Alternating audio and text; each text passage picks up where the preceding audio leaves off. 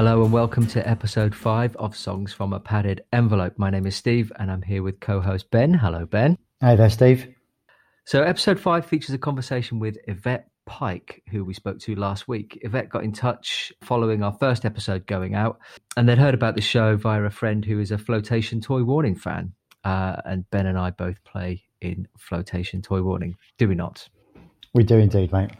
I do. I'll put some. I'll put some links in the show notes if you want to uh, check out uh, check out the band. This conversation has shifted focus for us a little bit, as Yvette is both in the early stages of a musical career and very much self-releasing and developing their band Seven Hour Darkness Invasion. I don't know about you, but this conversation really stayed with me this week. There was so much that came out of it, really. I was trying to pull together all the different strands um, ahead of having this conversation with you. And there was almost too much too much ground to cover, um, the, what Yvette brought to the to the discussion. You know, it's difficult to know where to start with it, really. It, it's a slow burn, isn't it? And there are, there are aspects of Yvette's life which feed into the seven H D I songs, which are, they describe them in a really impactful way in this episode. But you kind of have to just sit with what Yvette has to say throughout, don't you? Yeah, I think you're. I think you're completely right that it's a, it is a slow burn, and um, be patient with with the conversation as it progresses through this episode, because it's going to lead you to a really incredible kind of origin story from. from how these the the Beach Life demos arrived, um, you know, out of a out of a really traumatic experience, and it, you know, kind of it displays a real a real genuine triumph over adversity, doesn't it? Yeah, uh, absolutely. Um, have you have you listened to much of the other stuff as well? I, I've listened to a lot before before the episode, and possibly even more afterwards. Um, you know, checking out some of both some of the, you know, the demos that uh, that Yvette had sent us before um, the conversation, and then some of the kind of finished works and referencing them against each other. Um, yeah, and that's uh, there's such great music there to be had there, isn't there? Yeah, there's so much to explore. Uh, um, it feels like, uh, well, Seven Hour Darkness are definitely a band deserving of, of, of your time, as you will get from the, the track that is going to appear at the end of the episode, uh, F F S. The other aspect of this episode, which is really interesting, and actually it was something that Yvette mentioned uh, when they got in touch, was this is a episode looking at somebody in the early stages of their musical career, as opposed to someone who made demos years ago and is sort of looking back on that time. So it's been it's it's really interesting to hear the perspective of somebody who is having to navigate the contemporary music scene and breaking into uh, getting their music heard and out there. I found that really interesting, what I had to say. It was so refreshing. I think one we've often touched on this kind of idea of uh, D I Y ethic that kind of stretches back to, well, I suppose initially with its origins in punk, not necessarily in the music, but in the, the attitude that follows through from that, you know, and then kind of moves through, I guess, through the early nineties rave scene and possibly into kind of more contemporary, you know, hip hop and grime, that kind of territory. But um, yeah, there was... Uh, Yvette didn't seem at all daunted by the prospect of things being different, um, and in fact was really excited and engaged with approaching it in a in a completely different fashion. And they had an awareness of, you know, how things had worked in the past, you know, the kind of uh, demo, labels, advance deal, that whole kind of scenario, but um, weren't, um, you know, weren't involving themselves in that at all. Yeah. Yeah. I, I was really interested by that, you know, as a, um, somebody who, you know, lived through that process and still sort of sees, uh, things through that lens. You know, it's, it's great and actually really encouraging, because I've often thought, God damn, I would not want to be making demos and starting my career now, because how do you rise above the noise? And, you know, a lot of people, I've, I've had a, that conversation with a lot of people, but yeah, like you said, it was refreshing to hear Yvette's take on that. Um, yeah, so here is episode five of Songs from a Padded Envelope with Yvette Pike from Seven Hour Darkness Invasion. My name is Yvette Pike. I use they, them pronouns. And this is the song F F S by my band, Seven Hour Darkness Invasion. It's a really great track. Um, it's really exciting to have it uh, on on the show. Um, can you can you just start by telling us a bit about how you got into music making? Um, that it's kind of something that I've been doing like forever. Occasionally, I'll talk to my dad, and he'll remind me of like myself messing around on GarageBand in like the early two thousands when I was like three and four, and I think I had a song about having a pet squid and having um another song that I remember being called the um Palm of Mome. And I don't know, it, it's like real, you know, you're four, you've just figured out how to make like a weird melody, yeah, no sense of rhythm or anything, and you're just kind of babbling. So I, I guess in a sense it started with that, but um I actually started intentionally writing material when I was um when I was sixteen. Um, like my um my friend Adam and I at school, we we wanted to be in a band. We wanted to do band stuff, so we started like being in a band together. Um, and I was the bassist, and he was the guitarist, and we um. We just did cover songs. We just we just covered the Mountain Goats. That's all we did. I didn't like the Mountain Goats. I, I grew to hate the Mountain Goats because that's all we were doing. Um, and, you know, I kept bugging him because he's this, you know, he reads a lot. He, like, writes poetry. He's, like, one of those guys. I was like, you should write a song. You should write a song. Come on, man. Just please write a song. And he, he just didn't want to put himself out there at all. So I got fed up enough, and I would, like, I'd, I'd write a song, and I was like, okay, here you go. Play. We're playing this. Um. Like uh, I initially wasn't doing any of the singing or, you know, even the playing guitar. I just I just write a song, um, you know, about like my experiences in my life, and then get him to play it, uh, which is, thinking back, really quite odd um, to hear, you know, what, what you've written and kind of what you've made expressed through uh, somebody else.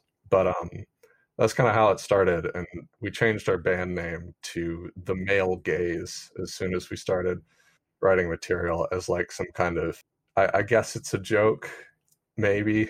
Um, he got into writing songs um, after that, and we were both, um, you know, writing stuff together, and, well, r- writing our own songs, and then he would play both of them, and we would start playing both of them together, and we eventually found some uh other friends to come and play along with us, so we had like a fully fledged band with another guitarist and a drummer, um and we would it, it was always us two coming in with the songs, and the songs we'd come in basically fully written. Where's all this taking taking place? Yeah, sorry, I forgot I forgot that I don't sound British. um it, it all takes place in London. I, I'm from London. I've lived in London most of my life, in, in spite of the accent.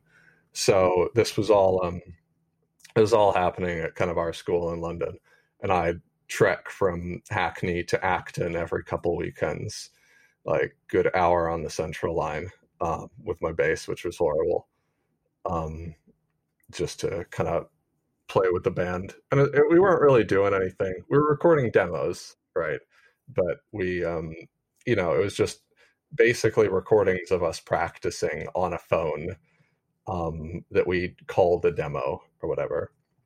But we were all from London, and then after that, once we moved to uni, we haven't, you know, even really seen each other since then. But um i i came up to York, um and that's where Seven Hour Darkness Invasion started. It, it sounds like you've been around music from a very, very early early age. Of that, did you always know that you wanted to be a musician, that you were going to be in a band?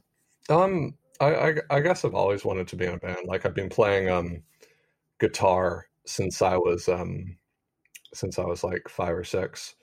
Um, it, it's always something I I've listened to a lot of, and um, I've played a lot of and I tried to engage a lot with. I think I think part of that is just how easy it is to engage with music. There's just so much of it. It's and it, you have really easy access to all of it, and it feels easy to stumble across something that no one else has ever really seen before, or that none of your friends know, and that kind of makes you feel cool or whatever. But like, it's it's something that, like, you know, throughout my teenage years, I just stay up late and stare out the window and listen to whatever it is I had on rotation. I do that like every night for hours, um, just because, you know, it's dark and you don't want to read, but you don't want to like watch a movie or something. It's just, it's so easy just to consume um, music and just, you know, consume so much of it. You can get like very broad musical palette very quickly in the way I don't think you can with other things. I think you're absolutely right. Yeah, that makes a load of sense. And what what were the what were the inf- things that were influencing your songwriting? What were you listening to that was sort of inspiring? Um, so initially, when I was like sixteen, um, I, I was listening to a lot of folk punk, which, you know, I think you tend to do around sixteen. Uh, I was listening to A J J and Ramshackle Glory in particular, these kind of like leftist folk punk bands. Um, and it's just like, you know, I, I think that was, I think that kind of music is really conducive to like, from listening to it to actually getting something written, because it's the kind of music where, you know, it says, okay, it doesn't need to sound good and you don't need anything other than a guitar. You can just like bash out four chords and then sing some angry stuff over the top, and that's a song. Um, it, it's very kind of like inspiring to not listen to what I wouldn't consider now to be like the best music ever, but like it's achievable. You can you can listen to something and it feels really achievable, and I think that's um that's what I was listening to around then.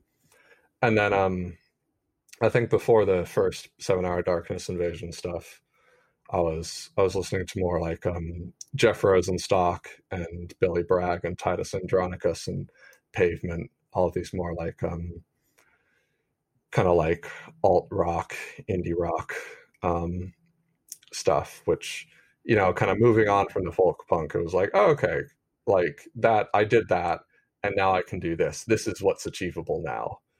Um, I'm trying to like find the next thing that I think I can do, and then listening to a lot of that and then trying to do it, you know, and trying to have my own take on that style, I suppose. So when you when you got in touch with us, Yvette, you mentioned that you had a desire to kind of give your songs what you described as a kind of full treatment. So what does that mean, and, and what would the ideal setup be for you in terms of making music? I've talked to some people about this, and I feel like a weird kind of outlier in the sense that I always write lyrics first. Um, it's very rare that I'll have a song written because, you know, I, I play guitar for a while, but I'm not, you, you, it's very hard for me to actually like write something interesting musically, um, in my opinion, especially by myself. But I do write lyrics, um, and I used to write lyrics all the time. So I'd, you know, I think that's more of a product in the situations where I was writing, um, rather than like a conscious choice. It's, it's more like a habit, because like I'd write lyrics on the district line home, and I'd write lyrics at school if it was boring during class, and I'd write lyrics like late at night because I can't play guitar because my parents are up. In my head, like my songs are lyrics first. That's that's the kind of core of the song, and then I can make a demo to essentially just show you like, okay, this is, this is what a song looks like. This is what, you know, this is what the structure is going to be. This is, these are the chords. This is how the lyrics fit in. Um, and then I guess my kind of like idea is that I can get other people that I think are musically talented, um, and get them all to add their own elements on top of that and flesh it out and kind of, you know, outsource the actual musicality, like the textures and the timbres and, you know, all of that stuff to other people, because you know, I, like like with drums, I don't know anything about drums. Drums are a complete mystery to me, but I know some people who know tons about drums, and I can just like show them a demo and they'll say, okay, okay, I see what I can do with this, and make something that I think is really cool out of that, something that maybe I didn't even think of, um, but just like within the structure that I've created and for the lyrics that I've created. And then I can kind of work along my guitar part with that, and the song can kind of evolve from like that point forwards. So I guess an ideal situation would be, you know, studio time and just um, all my friends in the studio and us just being able to like set up and work on a track and jam with it for like hours, you know, um, is I guess what I mean by a full treatment. Following on from what you just said, what um, you sort of described what the ideal setup for recording and working up your songs would be, you know, getting into a studio. And you described in your initial contact that you thought you were probably very different from um, the demographic we were originally aiming at with the podcast. Uh, you're not making traditional t- uh, demos to tape, and you said that you that's not really how this kind of indie music works for you and the musicians that you know. Um, so could you just sort of describe a little bit how the scene, as you see it and as you're, as you're involved with it, how that scene uh, operates? Yeah, so with, with with the kind of advent of um, music online, you've you've ended up with a very kind of decentralized scene. And you don't really need a label or um, like a producer or a contract or anything to get music out. You don't even really need studio time. You can just, you know, have mics and a computer, which, you know, there's still a cost barrier there, but you don't actually need to be any good, which is great. Um, because you can, you can always just start producing stuff where you're at. You know, like, obviously I wasn't really around in the nineties. I was there for a couple of years, but I, I assume the way it works is you try and get together a band and then get a little bit of studio time to make a demo and then send that demo off. And then you get signed and you get it in advance so you can pay for more studio time. But uh, like, I don't know what labels are accepting, um, you know, unsolicited demos right now. Uh, I'm, I'm not even sure what kind of labels there are out that aren't like super independent, like that aren't just your bud or something. Um, the the one I can think of right now in the U K comes to mind is Alcopop, with like um, Happy Accidents, and forget whether Fresh is on there or not. But like that's kind of the what I think of as the big indie label that does kind of actually listen to people. But, you know, even then, most of the people I know um, in the music scene are just making stuff themselves with whatever equipment they have available. And, you know, where I am at uni, I've had the privilege of being able to just um, access studios for free um, because of the uni. So I can actually get like studio time. I have to do it all myself and use the mics and the drum kit that's available. So it's not like ideal, ideal, but it is, you know, a really great help to be able to use a studio. But, you know, because of that, I'm not really searching to find a label or to get out um, my music out that way. It's just, you know, you make it, you put it out, you tell your friends about it. Hopefully they tell their friends about it. You can do some promotion. You can contact reviewers. You can, um, you know, you can even send it out to labels. Like I, you know, I did, but didn't get any reply.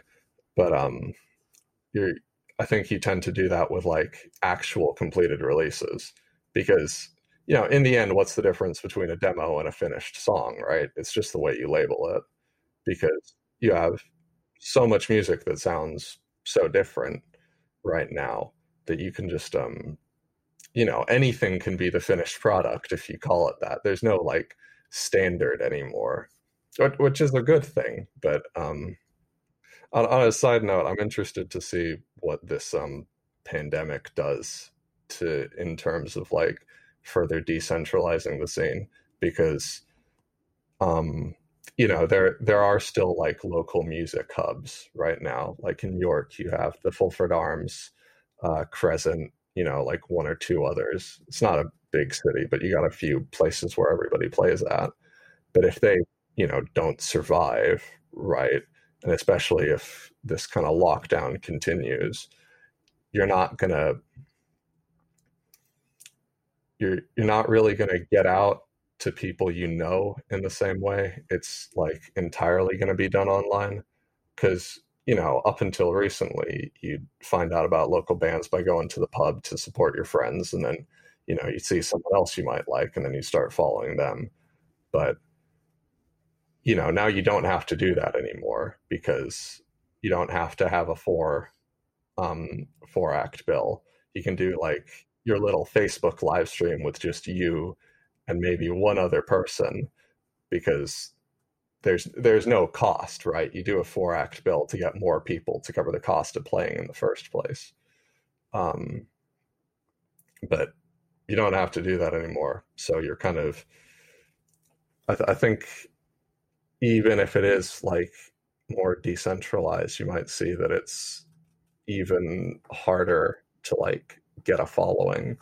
Yeah. We- We were, when we were talking with Paul, the last uh, Paul Preston Mills, who we interviewed a couple of weeks ago, and Paul, as well as being a musician, he's uh, an actor and involved in local theatre, and it does feel like it's something that we need to be very wary of, the sort of the effects of the pandemic in that way. He was saying, you know, if if um, the possibility of the entire national local theatre scene dissolving completely is really, really present, and and that possibility for local small music venues seems equally pressing, doesn't it? I think it's it feels like it's going to be dependent and reliant upon people, musicians, actors, communities to come together and kind of keep that alive. Because it's uh, whilst all the development of the online stuff is fantastic, and the fact that we can work across platforms wherever we are in the world, that kind of, yeah, there's nothing like seeing, going and experiencing something in the present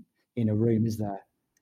No, yeah. And I think I think for uh, seven H D I, um, especially, like that that's that's what we're good at. Um, that's what that's what people like about us, is um, kind of us getting up on stage and being angry and kind of yelling at the audience and, you know, swearing and being aggressive at them, which is, you know, it, it's what people like. I think people like that kind of particular experience that we give, which is really hard to convey through actually just music online. Yeah, it's very different. What have your experiences of playing live been like?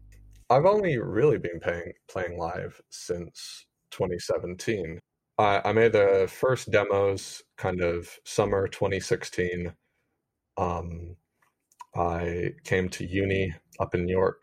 Um, I found a friend who had access to the studios, and she was like, hey, or actually I, I played a few like open mic nights during Freshers Week.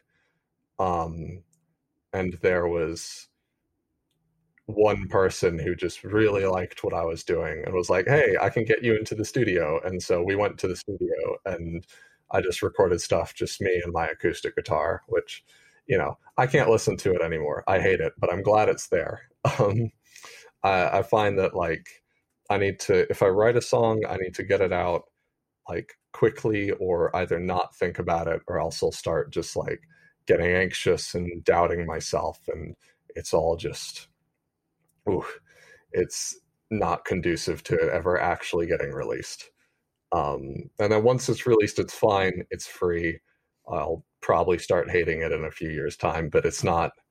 That's fine. Some, someone somewhere enjoys it. People like that album. That's that's fine. That's up to them. Um, start of twenty seventeen, there was the Battle of the Bands competition um, at my uni, and I wanted to enter. And I didn't have a band, so I entered anyway.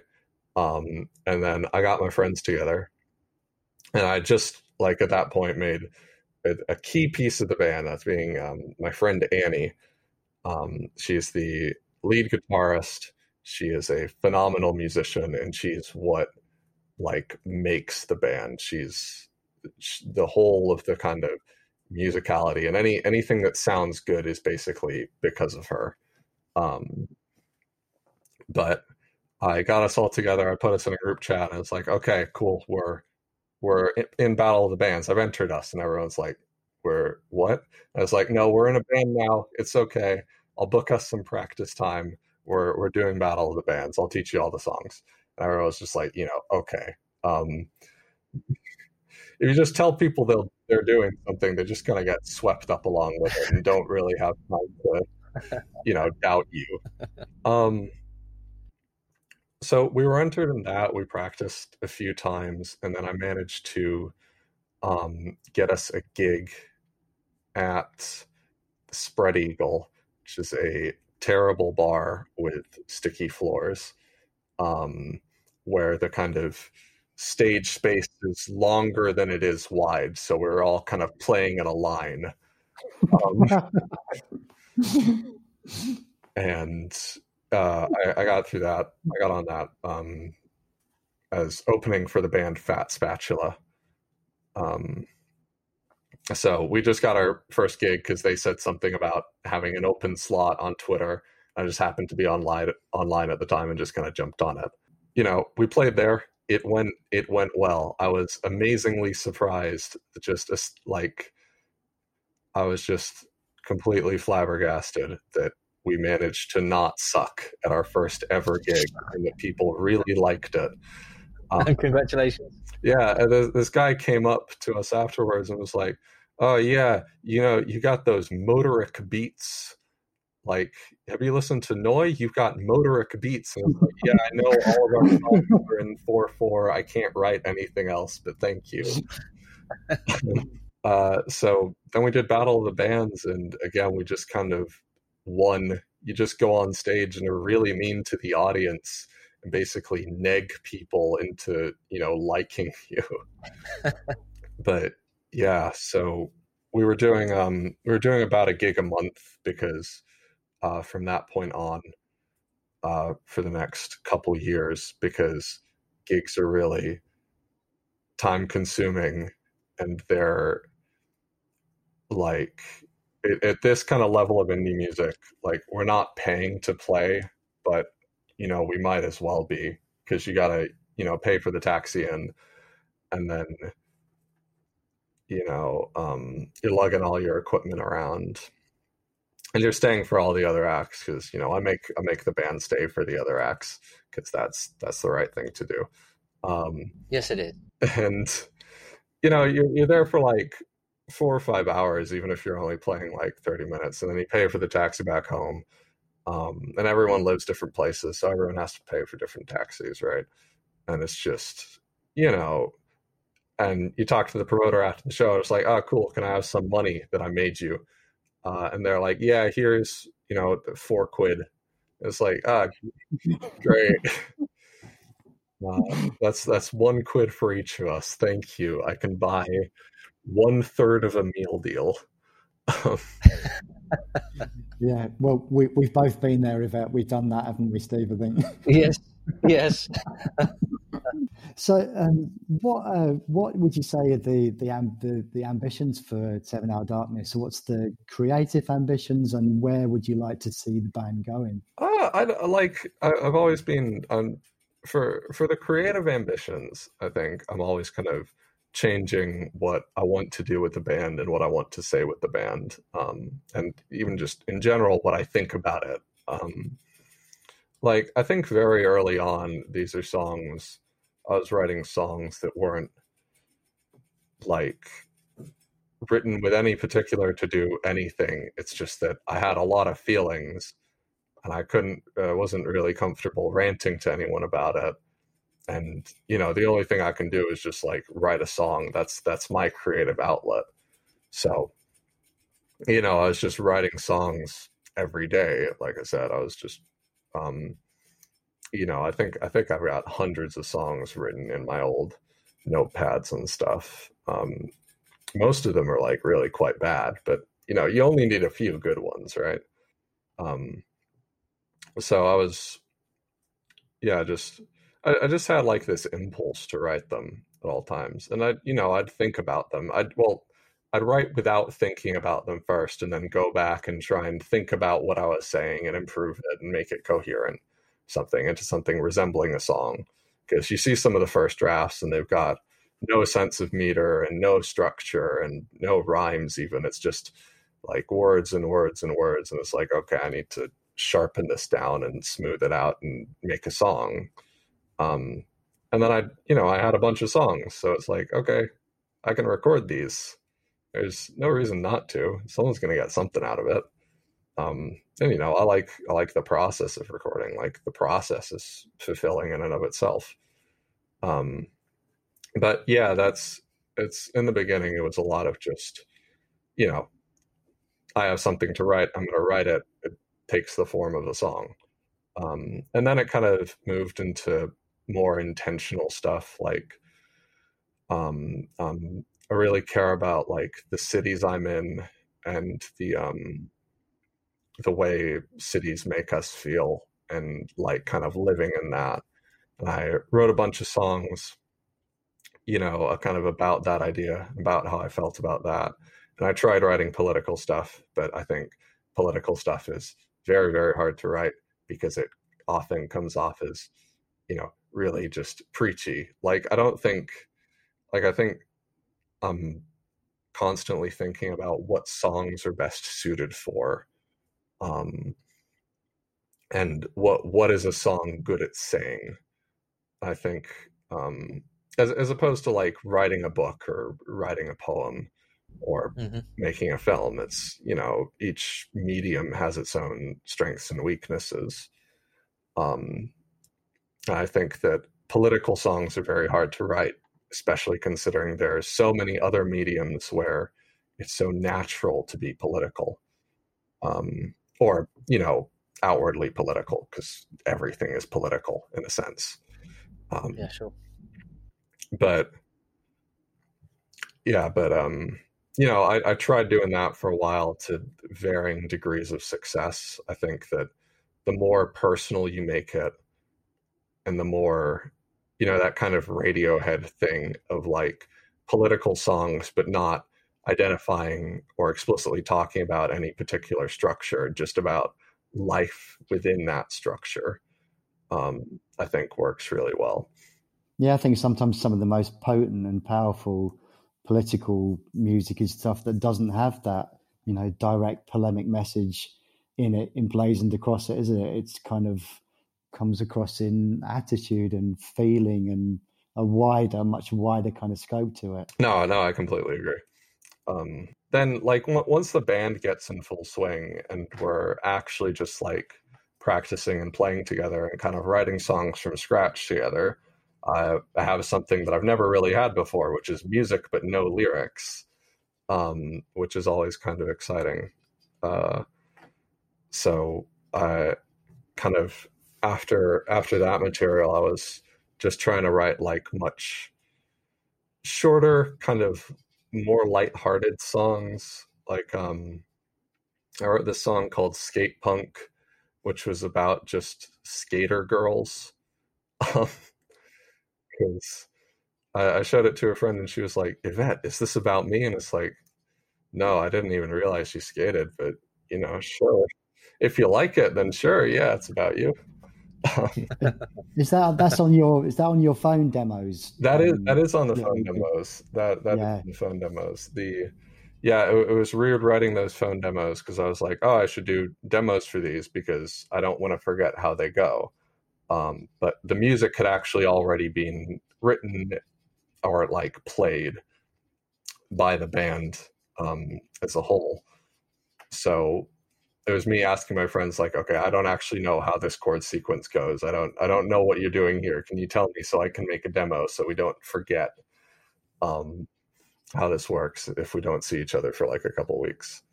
So um, that's, that's another thing. That's why I write so many demos. Like that's why I've written, um, yeah, what, what did I say? one hundred twenty-two got one hundred twenty-two demos up.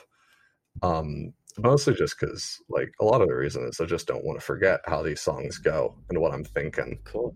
It definitely came across the, this um, the thing, the sort of notion of getting ideas down and not necessarily worrying about the method. That seemed to be quite key to you. One of the things you you mentioned, you said, was about sharing something raw without having to commit to it. Yes. Um, I think as soon as you label something as a finished product and say, like, this is a song, this is a single, this is on the album, you're kind of committing to uh, like a level of quality um, that, like, you know, if you say, here, listen to this, it's our single, you'd expect that it was good, um, or at least, you know, polished or something. Um, but with With the demo, like, I don't have to be entirely happy with it. Like, um, I think in the one I sent you, Surrender, I've changed some of the lyrics, and I don't, like, love my vocal performance. And I think that I uh, mess up some of the phrasing. But, like, the the core of the song is still there. I, I still think there's something to be, like, gotten out of that song, um, as it is in the demo. So I don't really see a reason not to release it. And it's nice to have that freedom to release it without saying it's finished or even it's good. Just that there there's something. It's there's there's a trace of, you know, something that I think is interesting that works. Well, given given that there is, um, I mean, you've got a lot of music that is on a lot of material that is online, but um, you know, talking about the sort of freeing up of people being able to put their stuff out there. It, it creates a lot of noise, doesn't it? There is a there is so much to kind of battle through. To how, how challenging is it to cut through the amount of content that there is to reach your audience? How, and how much work do you put into that, or is that not something that you spend a lot of time thinking about? Um. Okay. So with with the release of um our album God Ain't Dead Yet, um, I actually tried contacting some reviewers about it.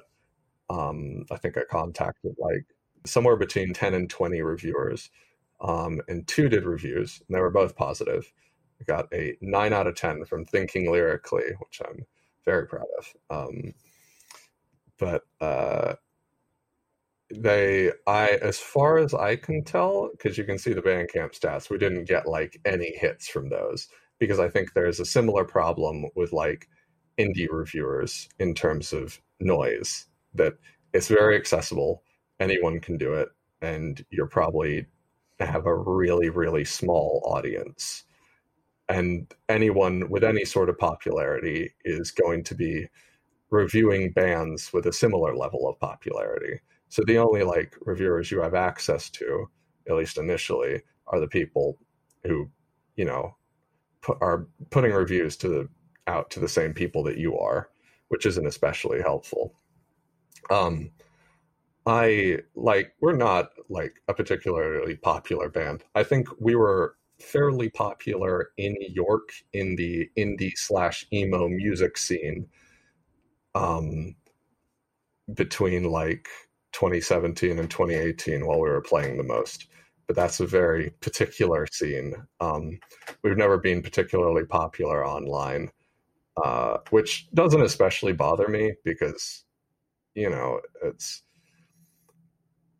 it, there like there are people who I haven't met who have downloaded and listened to the music, and I have no clue how they found it. Like, I cannot trace it at all. It's just, you know, we got a couple of fans in the Netherlands and then like a couple of fans in the States.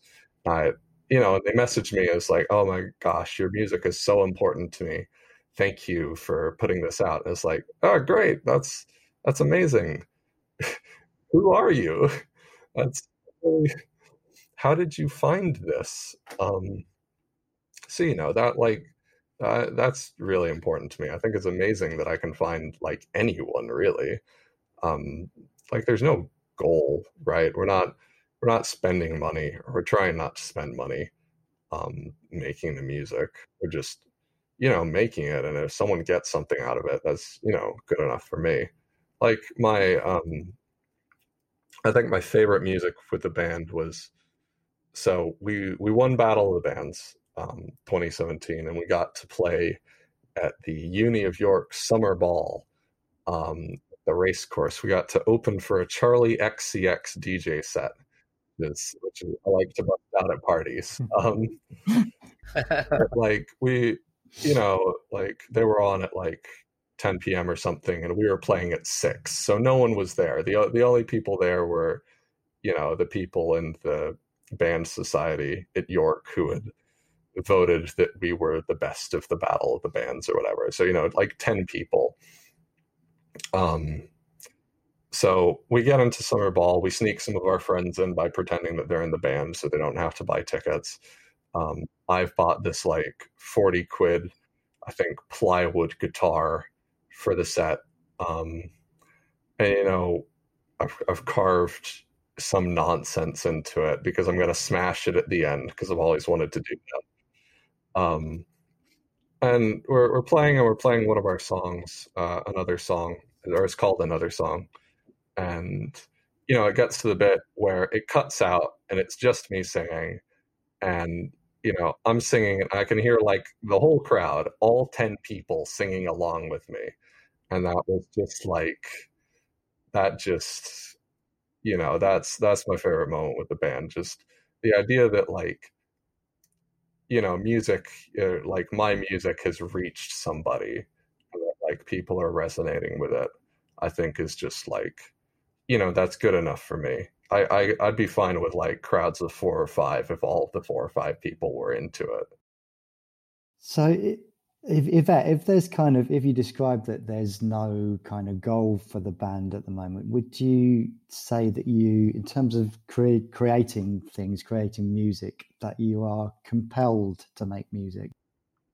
uh, I'm, com- I feel compelled to do everything that I do, uh, because um, that's just, that's just kind of what I'm like. I, I feel I don't do anything willingly. If I'm doing it, it's because I have this like massive compulsion um to get it done. Uh I, I think that's true with music. I think that's true with especially the material I'm working on right now. Is um kind of what what I'm writing right now is kind of an examination and an interrogation of actually why I write the songs and why I feel the need to write the songs. And I think the conclusion I've come to is it's about um, framing and curating the events in my own life to understand them better.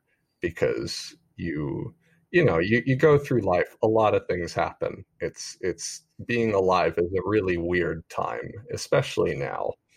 Um, and just being able to like pick events apart, um, because, like, you know, that, that's kind of how memory works in general, right? Like, you don't remember things. You remember yourself remembering them. That's just, you know, kind of how your brain works. It's not like a computer.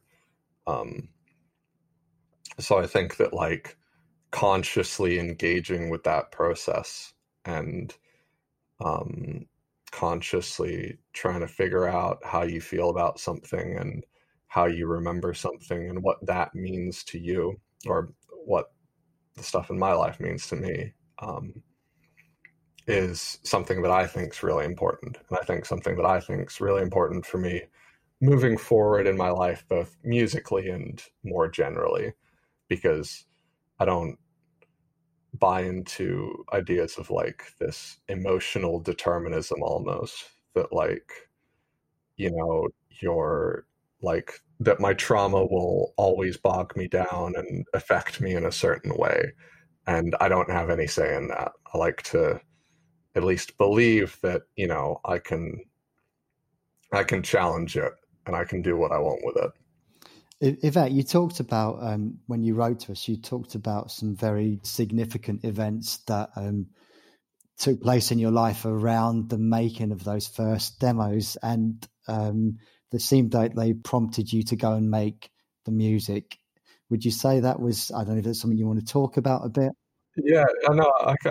I'm, I'm happy to talk. I'm always happy to talk about that. Uh, yeah, yeah. I had a, had a fun summer in twenty sixteen. Fun for everybody. Um, yeah, I started um, I started taking Prozac uh, because I've got clinical depression, apparently. Whatever, you know.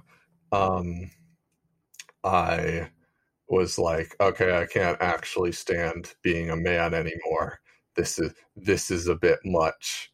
Um, think I'm just gonna like come out to my family um, uh, as a as a transgender woman. So I kind of did that, um, and yeah, I had a massive like it it what it wasn't really a like a mental breakdown. It's it's just my mom being overly concerned, and because of the way American uh, healthcare or lack thereof works, uh, it all kind of spiraled out of control. Like we were, so if if you can't tell by my voice, I'm originally from America, um, and we go see my family in Alabama every summer, though less so recently. Um, you know, we were driving somewhere and I made a joke about like wanting to die or something, and she kind of freaked out. Um, and you know, you, you read online, right? Like what, what do you do if, you know, someone, you know, is like this? And it's like, well, you call the doctor, you go to the hospital or something, and it all just, yeah. So in the States, you go there. If the doctor thinks that you're in danger of harming yourself, you get fifty-one fifty'd, which is similar to being sectioned here, except people tend to not get sectioned here as much because the N H S is completely, you know, underfunded, and you couldn't, you couldn't get help even if you wanted it because of the Tories. Yeah, um, that's true. Yeah. In the States, there's obviously this financial incentive to declare as many people sick as possible and then charge them out the ass, um, which is like completely terrible in a different way. Um, so I spent the night at the hospital, um, just in, in this completely barren room. You know, it's, it's just because like I'd made a joke, right? And then it all just kind of spiraled, but I'm in this completely barren room, and there's this there's this armed guard outside my door. Like it's, you know, it's Alabama. He's got a gun. I'm not I'm not sure what he's gonna do with that, right? Like if I try to shoot my uh, if I try to kill myself, he's gonna come in and shoot me. Like is that the plan? The next day, I got taken from there to um a mental hospital. I remember the ambulance uh guys saying like, oh, you're lucky this is such a nice hospital, uh, or else you would have been taken in a police car. And it's just like, why? Um you know, it's just, yes, another example of the complete overreach of the American police, which uh you know, just, and in light of recent events, especially, just, you know, there's absolute necessity to defund and abolish the police. They're not a health institution. Um, but yeah, you know, I got into the mental hospital, and then, you know, I tell them I'm trans because I'm just kind of saying it now. And they're like, oh, okay. Um, so I have to be put in a room by myself because I'm assigned male at birth, but they've put down that I'm a woman, so I can't share a room with a guy because I'm down with a woman, but I can't share a room with a woman because I'm assigned male at birth. Um, so because of that, I get transferred from the mental health ward of the mental hospital to the substance abuse ward. Um, so I got to spend like the next next four or so days playing um like hearts, just playing like Uno and um hearts with a bunch of heroin addicts who are all very like, it's all very nice. They're like, you know, it's, if you provide people care, they're all like really, you know, the wonderful, really, like, you know, they're not a, people like that aren't aggressive or anything as long as they got like nicotine patches and Suboxone. Like, you know, people just need care. Uh, there's nothing, you know, wrong with anybody if you actually like meet them and speak to them. Um, aside from uh, this weird Nazi furry guy uh, who had like um, a Subaru tattoo, it was, it was like a combination of very baffling things with this guy. Um, but you know, everyone else pretty nice. Um, you know, eventually like they, they let me out, and, you know, but that was a really just, um, yeah, a, a really weird experience. I'd written like half the songs from Beach Life by that point. And then I got out, I got back to the family reunion, which was happening, that I just, I just showed up in the middle of like, hey, I'm back from the mental hospital, to like all forty members of my family. Um, cause it, yeah. Yeah. Um, and then two days later we're like, okay, we're going to the beach, you know, drive all the way down, um, to Mobile, which is like the entire length of Alabama. Um, and then I'm just kind of stuck on the beach for like a week with just like my parents and my sister, um, and some of my cousins, and like, you know, I'm feeling weird. I don't really want to talk to them. I brought my uh, granddad's guitar, so I'm just writing songs, and that's where the kind of back half of that album comes from. That's kind of the the circumstances where that was made. Um, just because like I was uh, had this massive crush on a guy at the time, and it was all a bit difficult to comprehend. And like, I just wanted to, you know, like I'd feel something, and like, I can't just talk to him about it, cause you can't just come out of nowhere and say like, hey, I got a massive crush on you, and also all these terrible things have happened. Cause you can't just put that on people. Um, but you can write songs. So that's, that's what I did. And I, I think those experiences have kind of like informed a lot of the other uh, music that we've made. Just like generally, you know, I, I think I'm fairly left-wing, being a uh, communist. You know, I think you just give people space and give people room and care, and, you know, they just kind of work themselves out. Like things, things will be okay. Um, and I think that's kind of informed the attitude of the band. Uh, that sort of overwhelming experience, that period in uh, that sort of informed the, the beach songs. Um, ha, uh, I'm kind of waffling this question because uh, uh, as you were as you were recalling that story, recounting that story, telling that story, about, uh, and sharing those experiences, um, knowing that the sort of end of that story was the it's the resulting. that it results in music, and you having um using using music in a way to sort of bring you help you to make sense of it, like you've talked about. That but it seems really vital to me, your music making, and I thought that before you told that story, like right from your first answer it seems, and I guess that's what sort of prompted your question, Ben, about being compelled to write music. But it seems so vital for you, the way you talk about it and the way you're exploring music. Sounds to me like um, uh, like an absolutely essential thing, um, and I think part uh, I think that's part of the reason why your music is as good as it is, is you're being dead honest and dead uh, uh, uh, and, and and wholly driven to write these songs.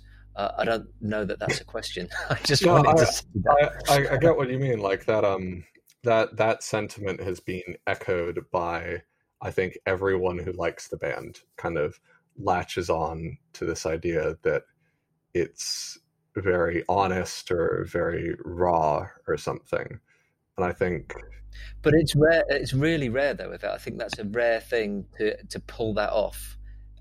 It's it's all right to say that that's what you're doing, but to achieve it and pull it off and do it well, and actually come out with something that people do want to listen to, and and and it.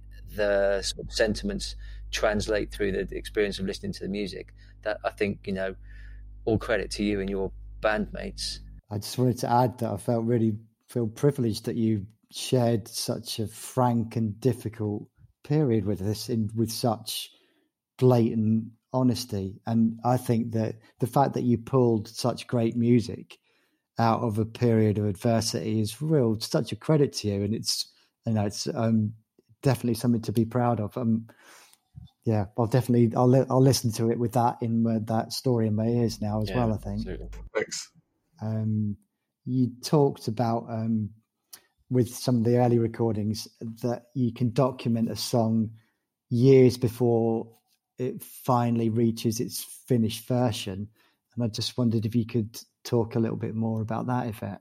I, the, the way I've been doing demos the past few years, and actually all the way since The Male Gaze, because there's um, a ton of Male Gaze demos that I refuse to share because they're uh, exactly what you'd think a uh, sixteen-year-old in a kind of weird privileged bubble would write, um, which is, no one should ever hear that.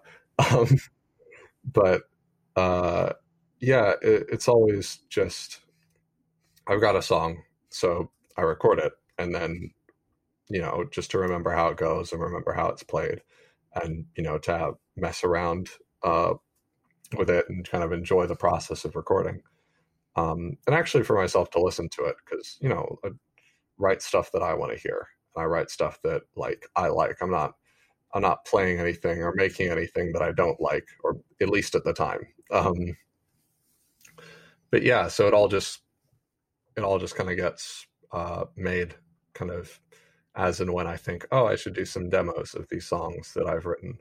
Um, and then as soon as I've written them, I, uh, or as soon as I've recorded the demos, I put them up, because um, I, I don't see any reason to, like, conceal that part of the music making process from people, because there's no limits on space anymore. There's no physical requirements for um, like putting out a song. I can just, you know, drag a file over to Bandcamp and then boom, it's up.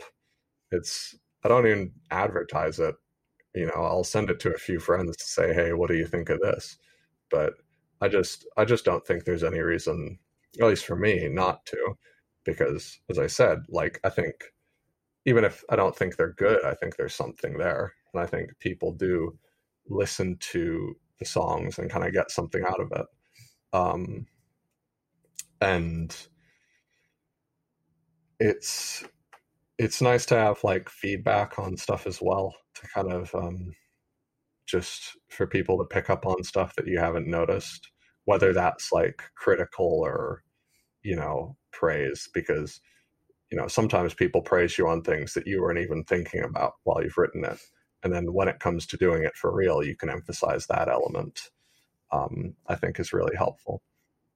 But yeah, I just, just put things up when they're made, because I don't want to, you know, don't see any reason to not do that. And it takes, sometimes it takes years to get it together, to get everyone together enough to actually record anything. Like um, Beach Life demos were kind of written and made about a year before we actually recorded Beach Life.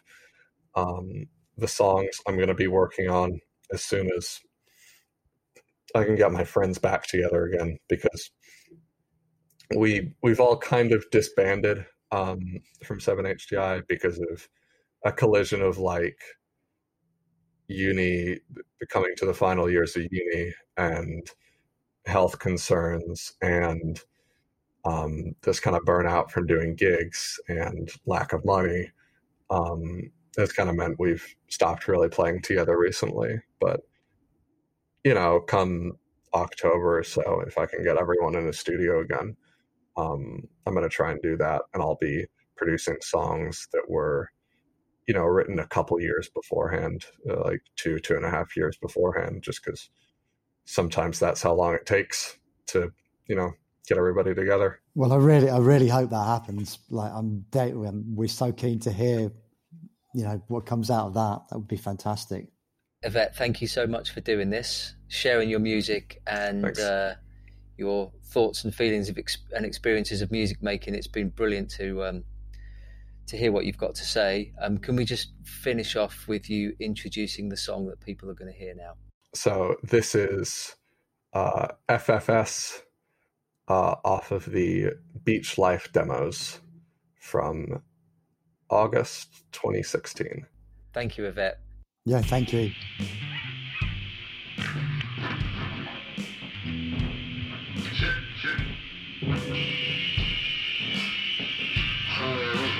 Central line came through up two times this morning. Let's not make it three. It's not very crowded, but people are sharing seats, and I'm writing lyrics that I hope no one can see. Fuck me up!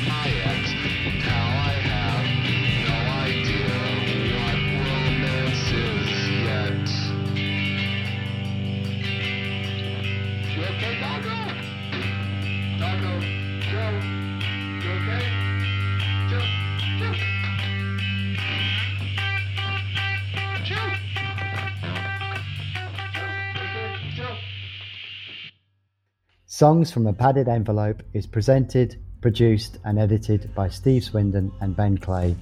Music is by State Sponsored Jukebox. Artwork is by Matt Canning. Songs from a Padded Envelope is a Hidden Hive production.